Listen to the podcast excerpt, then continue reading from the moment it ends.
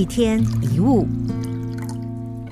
很多时候，人之所以感到挫折连连，并不是有什么了不起的坏事发生，而是因为事情不如我们预期。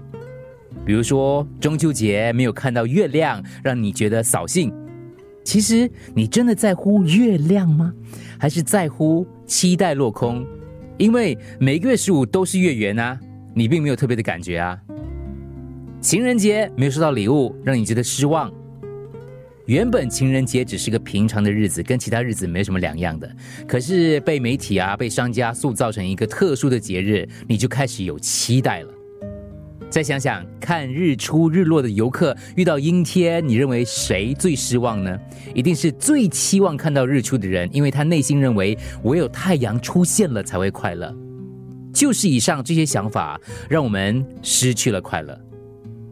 如果你曾经去露营，就知道其实能够期待的事不多的。在那里，水源照明都不方便，睡觉的床桌椅当然也没有家里舒服，更不要提没有电视、冰箱、沙发。可是很少人抱怨，为什么呢？因为期待不高。我们放下平时要求事情的方式，反而可能让我们体验到不同的乐趣。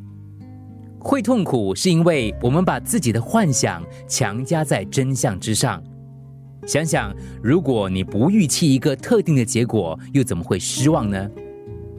放下期待，全心去享受拥有的，而不是哀悼没有的。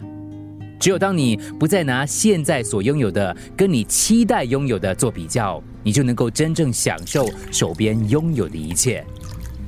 一天一物。